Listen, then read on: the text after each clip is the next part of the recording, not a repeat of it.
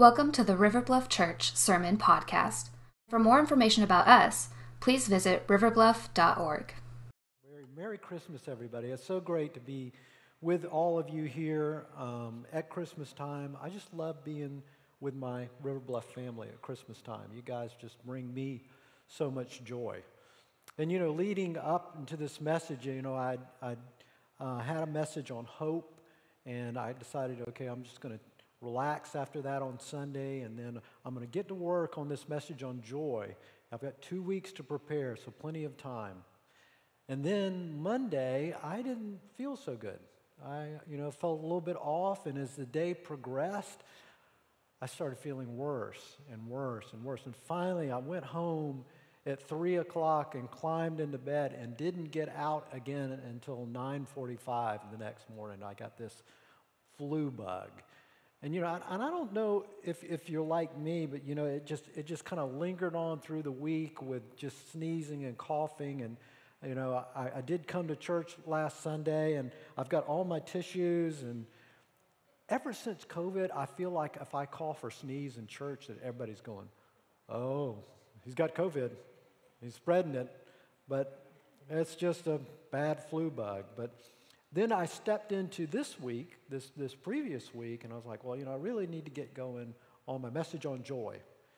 And it seemed like there was just this attack from the enemy with all these different frustrating circumstances that came along.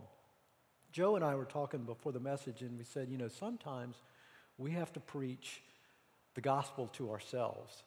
Um, so you're going to kind of hear my journey to joy as, as we go through this. And I'd like to start with our um, scripture passage from the second chapter of Matthew. Matthew, we're going to be looking at verses 1 through 12. Now, after Jesus was born in Bethlehem of Judea in the days of Herod the king, behold, wise men from the east came to Jerusalem, saying, Where is he who has been born king of the Jews? For we saw his star when it rose and have come to worship him. When Herod the king heard this, he was troubled, and all Jerusalem with him. And assembling all the chief priests and scribes of the people, he inquired of them where the Christ was to be born. They told him in Bethlehem of Judea, for so it is written by the prophet. And you, O Bethlehem in the land of Judah, are by no means least among the rulers of Judah for from you shall come a ruler who will shepherd my people Israel. Then Herod summoned the wise men secretly and ascertained from them what time the star had appeared. And he sent them to Bethlehem, saying, Go and search diligently for the child. And when you found him, bring me word that I too may come and worship him. After listening to the king, they went on their way. And behold, the star they had seen when it rose went before them until it came to rest over the place where the child was. When they saw the star, they rejoiced exceedingly with great joy. And going into the house, they saw the child with Mary his mother, and they fell down and worshiped him. Then, opening their treasures, they offered him gifts gold, frankincense, and myrrh. And being warned in a dream not to return to Herod, they departed to their own country by another way. This is the word of the Lord. So, what wisdom, what lessons can we learn from the wise men? They, they come from this faraway land. They saw this star when it rose, and they believe that it's the king of the Jews. So, even though Jesus had been born to these poor parents and been born in a barn, in a manger, there was this heavenly announcement. You know, there wasn't an earthly announcement where decrees were going out or trumpets were playing, but something spectacular had happened, and the heavens gave evidence of that. And these wise men, when they saw this star, they reasoned that the heavens were declaring the birth of a king. So they packed up and they went toward it. They moved toward Israel. Now, there's some debate over the stars because scholars feel that it was not a regular star. Uh, wise men knew the stars, they navigated by them, and this star arose and they witnessed it. Now, a star in its zenith would appear over Jerusalem just as much as it was appear over Bethlehem. But this star was different. And when these wise men saw it, they rejoiced exceedingly, which leads us to believe that the star wasn't always visible. And some believe that for the star to actually move and rest over the place where Jesus was, that this star was really in a different realm, you know, somewhere between the earth and the heavens in there. But it was more like that pillar of fire and cloud that led the Israelites through the wilderness. So we know that Jesus is born and he's come to his own people, the Jews, who would later reject him. But these Gentiles, these men from a wise land, have come to worship him. And they seek out this newborn king. They honor him with presents and gifts. They fall down before him. They find him. And the story of the wise men shows us that God will reveal himself. He makes himself visible to the world. Our part is to seek him and follow him wherever he may lead, even a foreign country. The wise men teach us to honor God, to worship him, to bring him our very best. They brought him gold and frankincense and myrrh. We can bring him our treasure, our time, our talents. But in contrast to these wise men, we have King Herod. And the commentaries point out, I'd never realized this before, but they feel that Herod was very short. He was probably about four foot two. So he's this tiny little man. And maybe to compensate for his short stature, he did these great building projects. He did these fortresses, the Herodian and Masada. He did the Temple Mount. He did this whole water system around Jerusalem. And he was a really a great builder. But that is about the only positive things that we can say about Herod because emotionally, he was a mess. Herod was this evil combination of paranoia and cruelty. So you can imagine that's not a good combination you want in a king, someone who has complete power. And at one point, Herod thought that his wife Miriam and his sons were plotting to take over his throne. So he had them all killed his own wife and his sons. There was a saying in Jerusalem that it's safer to be Herod's pig than to be his son. And he knew the people wouldn't mourn for him when he died. And so he had this plan. He made this decree that his top officials would be executed upon his death. That way, people would be mourning in the city of Jerusalem. That's just an awful thing to do. I mean, that's just a sicko guy.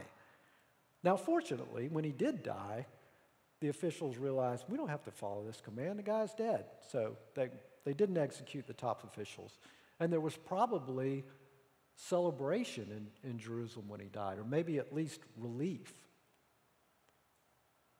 So, knowing these facts about King Herod, imagine these wise men coming into Jerusalem and they begin asking about the newborn king. Where is this newborn king of the Jews? We saw his star rise and have come to worship him. You know, they definitely weren't from Jerusalem. Herod was troubled, so all of Jerusalem was troubled. They were afraid of what he would do. I'm sure there were people saying, you know, you need to keep this quiet. And I keep noticing this the stark contrast between this evil king and the darkness of his reign, and then God's Son, who we know is the light of the world, coming into the scene. So, this king, who killed his own wife and sons, is a tricky little guy. He calls together the priests and the scribes and, and asks them, Where is the Christ to be born? Did you notice that? He inquired of them where the Christ was to be born. And they tell him of the scriptures in the Word of God, it indicates that it's Bethlehem. But think about Herod's question Where is the Christ to be born? And of course, the Christ, that means the Messiah, the anointed one, from God, from the line of David. And what does Herod do? First, he meets secretly with the wise men to find out when the star appeared. That's so he can know exactly how old this child is. How old is this child that I'm looking for? Second, he says, make sure you find him and then report back to me so that I can worship him too. But he only wanted to know so that he could kill him and eliminate the threat to his throne. Herod is asking the priests and scribes, Where is the Messiah, the anointed one of God, who they believed would restore all of Israel, throw off all oppressors? I want to kill that baby before he grows up and replaces me. I don't care about God's promises. I want my will and not the will of God. It's so terrible. I mean, I, I don't see how someone could actually think that way. I'm willing to fight against God. I'm willing to be a tool of Satan. I'm willing to kill God's anointed one, the Messiah, to stay in power. It's all about me, it's all about my kingdom. So, as we look at joy this morning, I believe that one way that you can kill joy in your life is to insist on your will instead of God's will. And I believe that true joy is found in God's will, that joy can be found in the center of God's will. We all pray in the Lord's Prayer, Thy kingdom come, Thy will be done on earth as it is in heaven. And that's because God's will is good and perfect, and it's wrapped in His love and His mercy and His grace. And in that will, we experience joy. You know, Melanie and I have been watching uh, the new series of The Crown. Um, is anybody in here watching the new series of The Crown? Okay, we, we've got a few in there. For the rest of you, I'm just going to spoil it for you this morning. Because there, there's a part in there about Dodi Fayed, and Princess Diana that, that I want to talk about. And that was this relationship that developed between them. Dodi's father, Muhammad Fayed, had invited Princess Diana and her sons out to the south of France to spend time there around his yacht and all these areas. And then Mohammed Fayed contacts his son Dodi and demands that he come to spend time with Diana. Now, at this point, you have to understand that Dodi is engaged to be married. He's three weeks away from marrying a, a lady that was a, a model from California. But the father didn't feel like she was good enough for their family. And he puts tremendous pressure on his son to get romantically involved with Diana. And the father feels that this would be a, a glorious win for them and their family. And it's known in England that Muhammad Fayed wanted British citizenship, and he hadn't been able to get it. And maybe he thought this would make this possible. So Dodi actually ends up breaking his engagement two days before he's to be married to this girl. He and Diana enjoy time together and they get close, and a kind of a summer romance develops. Meanwhile, you see all these conversations between Dodi and his father. And he tells Dodi that you need to marry this girl. You need to propose to Diana. You need to seal the deal. And he tells Dodi, if you do this, I will finally be proud of you. Not only that, if you do this, I promise that I will give you half of the company. You will be an equal partner with me in my company. So at the end of the summer, Diane, Diana is set to go and meet up with her sons in England, but Dodi insists on a stopover in Paris so that he can buy a specific ring and propose to her. And of course, we know what happens in Paris. We have the tragic car crash that takes their lives. This father, Muhammad Fayed, only wanted his will for his son to marry the princess and the prestige and the fame that he would enjoy from that. He manipulated the situation, put pressure on his son to achieve his will. But in the end, he loses his son. William and Harry lose their mother. The, the whole world grieved. What he wanted, his will ended in tragedy. I'm not sure, but I, I don't believe he ever got the British citizenship that he so desired. But I believe this is an example of the consequences of putting our will first, ahead of God's will. And God's will is always best, even if we don't understand it at the time. I've had to personally learn this lesson. And I will admit that I have had the audacity to counsel God on how he should handle a situation. So, Lord, if you just answer my prayer this way, everything will be good. And I am so thankful that the Lord did not listen to me. Do you have some of those unanswered prayers that you thank God for? You know, I've mentioned uh, about a year ago what I call my toilet testimony. And this was, it was a sewage issue we were having at our family business. And I was going to use my influence with these government officials I knew to get it resolved. And it was a pride issue, and I fell flat on my face. But the Lord had a, a different plan, and God's was so much better. And the solution to the problem came through an individual that I personally had to forgive. I had to forgive this individual. And through that individual, the sewage issue was solved in the most economical and efficient way possible. And I knew beyond a shadow of a doubt that it was God, that He had done this. And He'd done this through someone I'd had to forgive. And I say that this morning because if you're holding on to unforgiveness, it can block your joy. You know, if you go home today and you get on your computer and you just type in, you just Google forgiveness, it's amazing what comes up. It's clinical studies, clinical studies from Harvard and the Mayo Clinic, and they describe the healing properties of forgiveness. These radical healings down to a cellular level. And these are secular institutions doing this. But forgiveness is beneficial to our health, and it's also God's best for us. So I just ask the question Is there someone you need to forgive this morning? Remember that forgiveness is, is not saying that you weren't hurt. It's not saying that that person was right. It's not saying that you even have to have a relationship with that person. There are some people that are simply not safe, and you need to put boundaries in your life. But we do have to forgive. We need to put that person in God's hands and, and let it go from our bodies. And God commands us to, to forgive so that our, our sins are forgiven. And I know I need forgiveness a lot. And, and it makes sense that forgiveness has so many proven health benefits because unforgiveness has often been described as drinking poison, hoping the other person will die. So this morning, you may want to just ask the Lord, ask the Holy Spirit, is there, is there someone I need to forgive? Don't let unforgiveness steal your joy. Because it's, if you can picture a seesaw, you can't have unforgiveness and joy at the same time.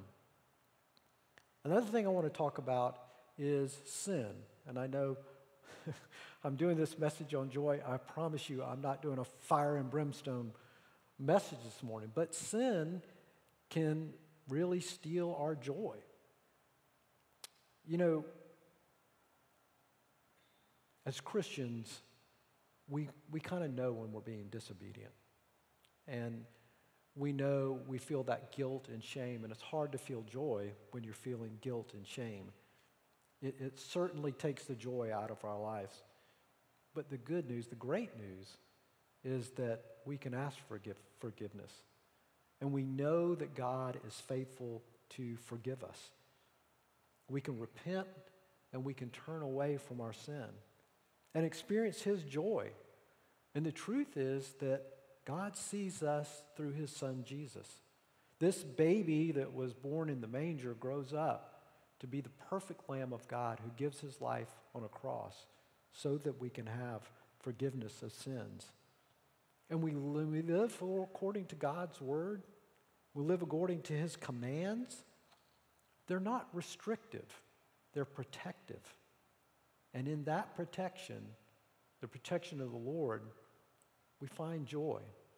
I love Psalm 119 too. It said, Joyful are those who obey his laws and search for him with all their hearts.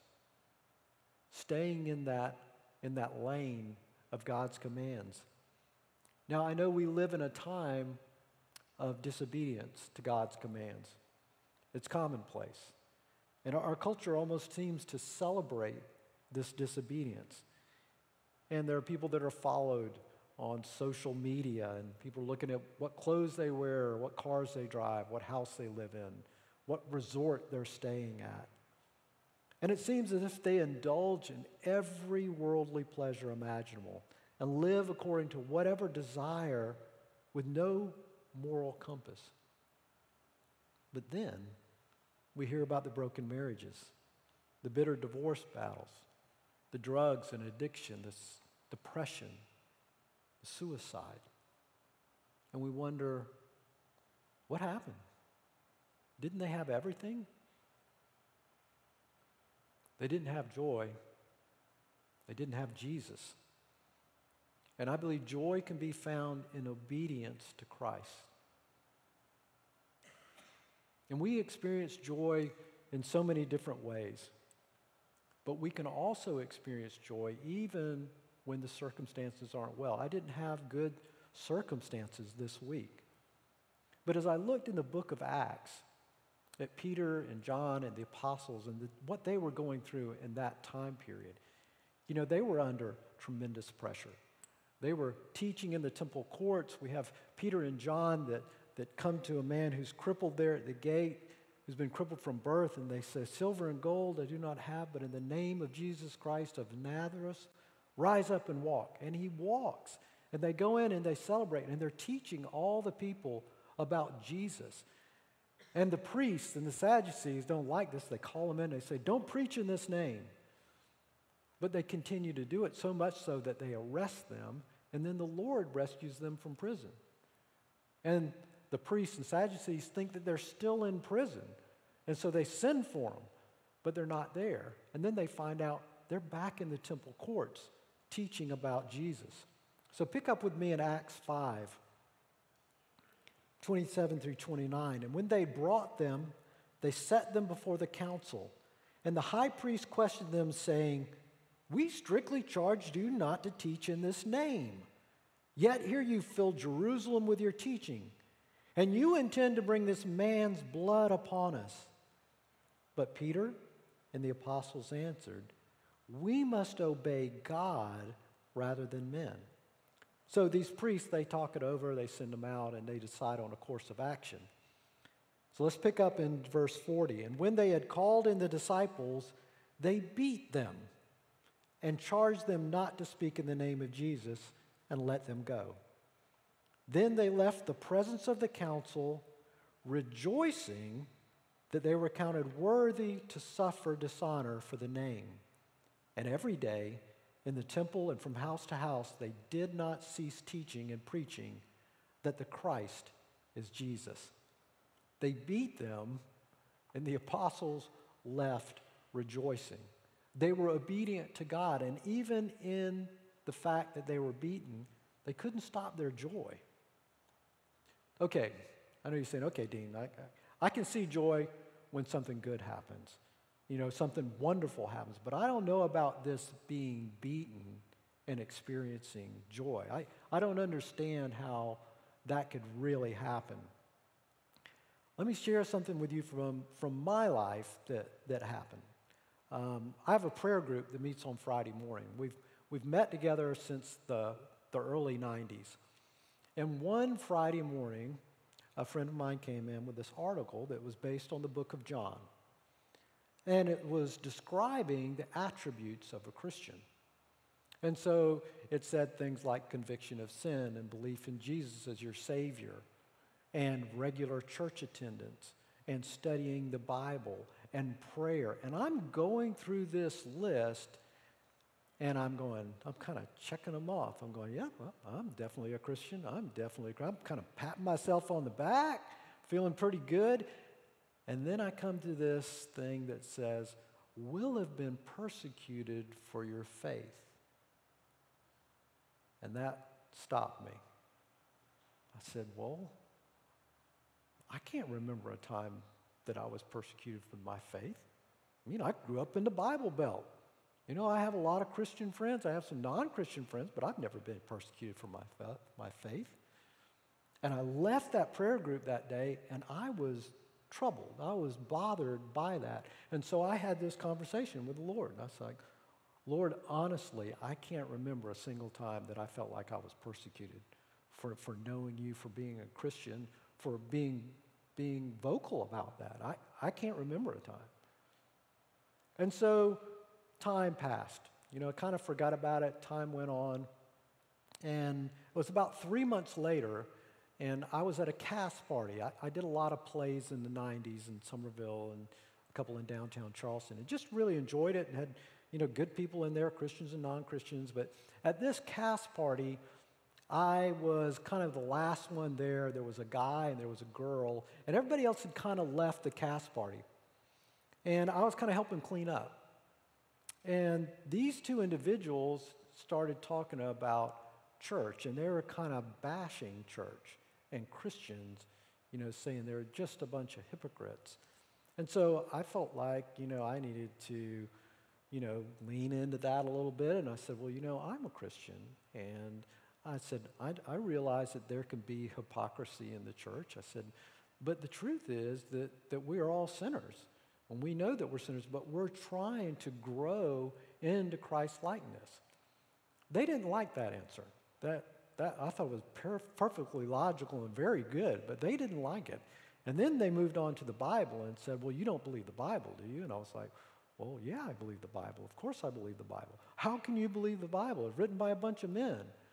I said, Well, I believe they were men that were inspired by the Holy Spirit. Inspired by the Holy Spirit. I said, Well, you know, if you look at the Gospels, the, the accounts line up, and I believe they were writing. So every logical, calm answer I gave was met with just this venom to the point that they then started attacking me and saying, Well, you're just stupid. You're just an idiot. And they're just going on and on. And I'm sitting there going, Wow, this is, I was more bewildered than anything. And so I said, Well, you know, I think maybe it's, it's best if I go home. They go, Yeah, you should go home. Get out of here. And I was like, Okay. So, but I'm driving home and I started praying. I was just praying to the Lord. And I was like, Lord, what was that? I've never experienced anything like that. Mean, we're in, we're in Charleston. That was so crazy. And the Lord brought that article to my mind. And I, the only way I can describe it is I had joy in that moment. I had real joy in that. It was, it was amazing. And I describe it, it was kind of like I was a Boy Scout and I got my persecution badge. Look at there. Know, and, and I really, I didn't feel anger towards them. Uh, I, wasn't, I wasn't really upset. I had an incredible peace. You know, I, I knew that they were on a different path than me. Uh, if we look at Psalm 16 11, it says, You made known to me the path of life. In your presence, there's fullness of joy. At your right hand are pleasures forevermore.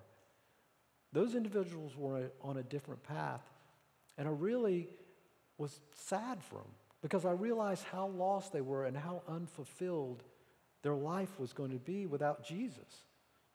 And at the same time, I was experiencing this joy, really experiencing God's presence in that moment, which is another point that I'd like to make, and that is that joy is found in God's presence, in the presence of God. We can find joy there. Have you had those moments? Those moments in your life when you really feel God's presence? Maybe it's an answer to prayer that, that God has come through for you in a way that you know is God, or, or maybe it's when you hold that newborn baby and you realize how much you love this child, and at the same time you think, this is how my Heavenly Father loves me. It can be in a worship experience or a sunset, but I would encourage you to seek the Lord. I kind of had to do that this week. I had to practice the presence of the Lord to kind of hear his voice. And it, it doesn't always have to be a big thing where you, where you feel his presence. Uh, another friend of mine was telling me about an event that happened with his mother in law, and, and she's since passed on. And they kind of had a little tumultuous relationship anyway.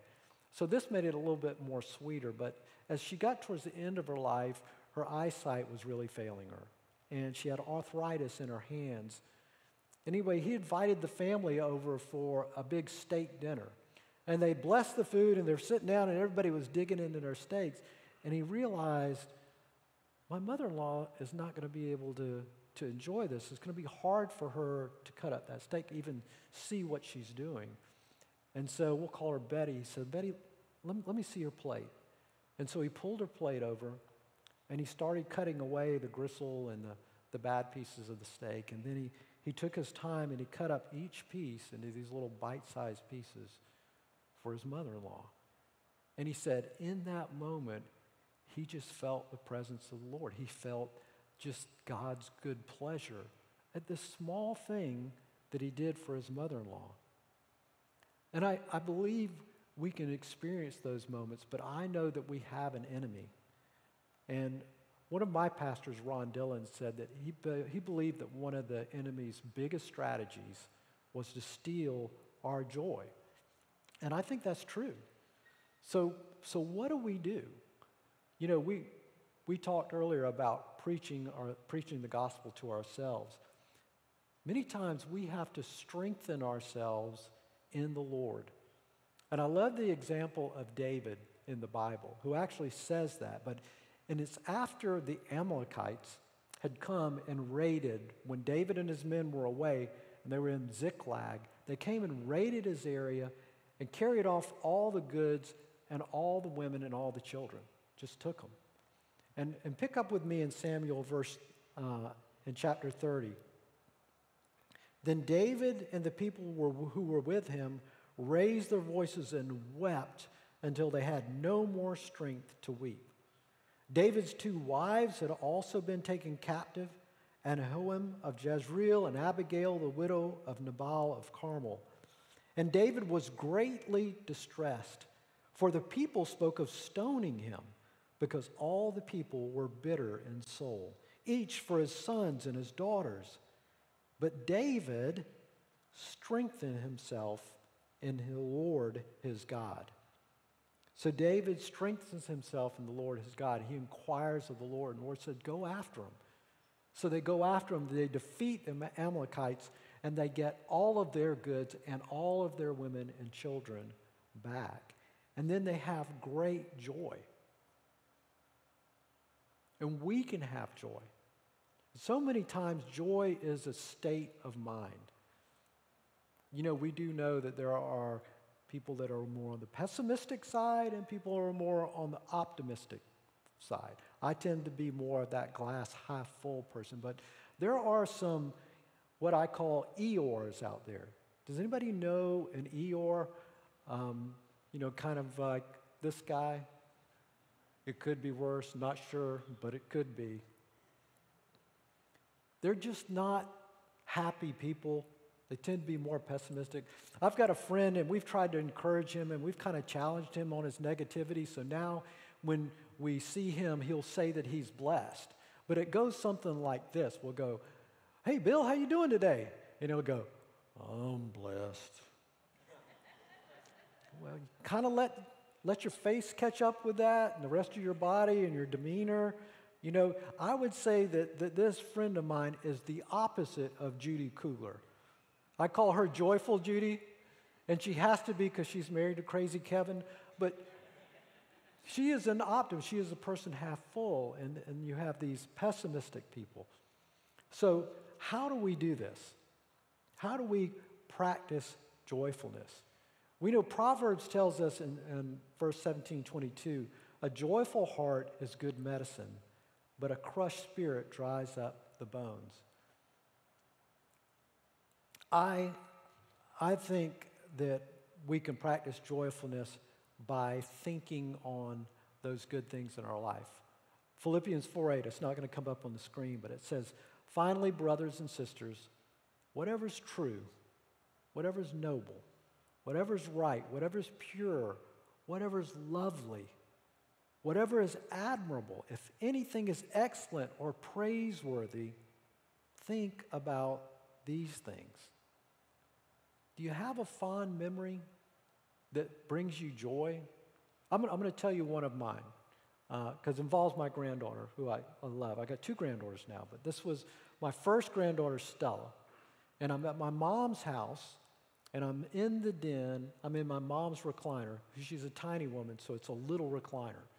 So I'm almost on the floor in this recliner, and I'm looking into the kitchen because you can from this angle of the den. The rest of the den can't see into the kitchen. And there's such wonderful smells in the house because mom has fixed a roast, and there's macaroni and cheese and green bean casserole. All those smells are there. And I can see my daughter in law and my granddaughter Stella in the kitchen. And Stella's just had her bath, and she's wearing her fuzzy pink pajamas with the feet in it. And she's looking into the den, and she kind of creeps up to the door like she doesn't know if she's going to come into the den or not. And anyway, I'm the only one that sees her, so I put out my arms, and she giggles and just runs across the den and jumps into my arms. And I'm just loving on her, and she just stayed right there with me, and I can smell the Johnson baby shampoo in her hair.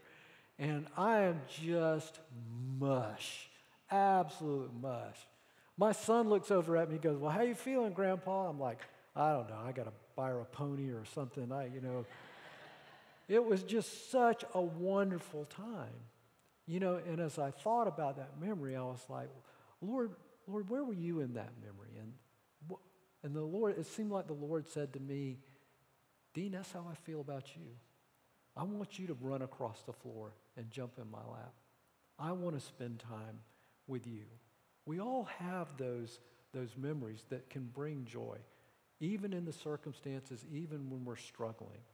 So I'd like to do an experiment this morning. I want everyone to leave here with joy this morning. So if everyone, would you close your eyes for me? I want you to close your eyes. I want you to picture that moment in your life. That moment where you had that level of joy. That moment where you felt really loved and appreciated. The one that kind of puts you in mush. Just picture exactly where you're at, whether you're sitting or standing, what the sounds were around you, maybe the things that, that you could smell. And then I want you to ask the Lord, Lord, where are you in this moment? Where are you? Father, I, I just lift up my family of River Bluff. And Lord, I hope that that they've had a moment of joy with you. I hope they've gone to a place where they felt that same level of love that I felt and then knew that that was how you felt about me. That that is the joy that you wanted me to have in that moment. Lord, we can, we can look and we can complain about the commercialization of Christmas and the things that are going on in the world and the traffic and the stress of the season, or we can have a joyful heart. And Lord, I pray that that's what we have. I pray that, that we're able to think upon those things that are noble, the things that are praiseworthy, the things that are good in our life, that we can cherish those moments, that we can take this time to really celebrate you, Lord as we celebrate the birth of our Savior who came into this world, who came into this world, and in Him we can find joy. Help us to think on those things. Help us to walk through this Christmas season with your joy in our hearts. In Jesus' name.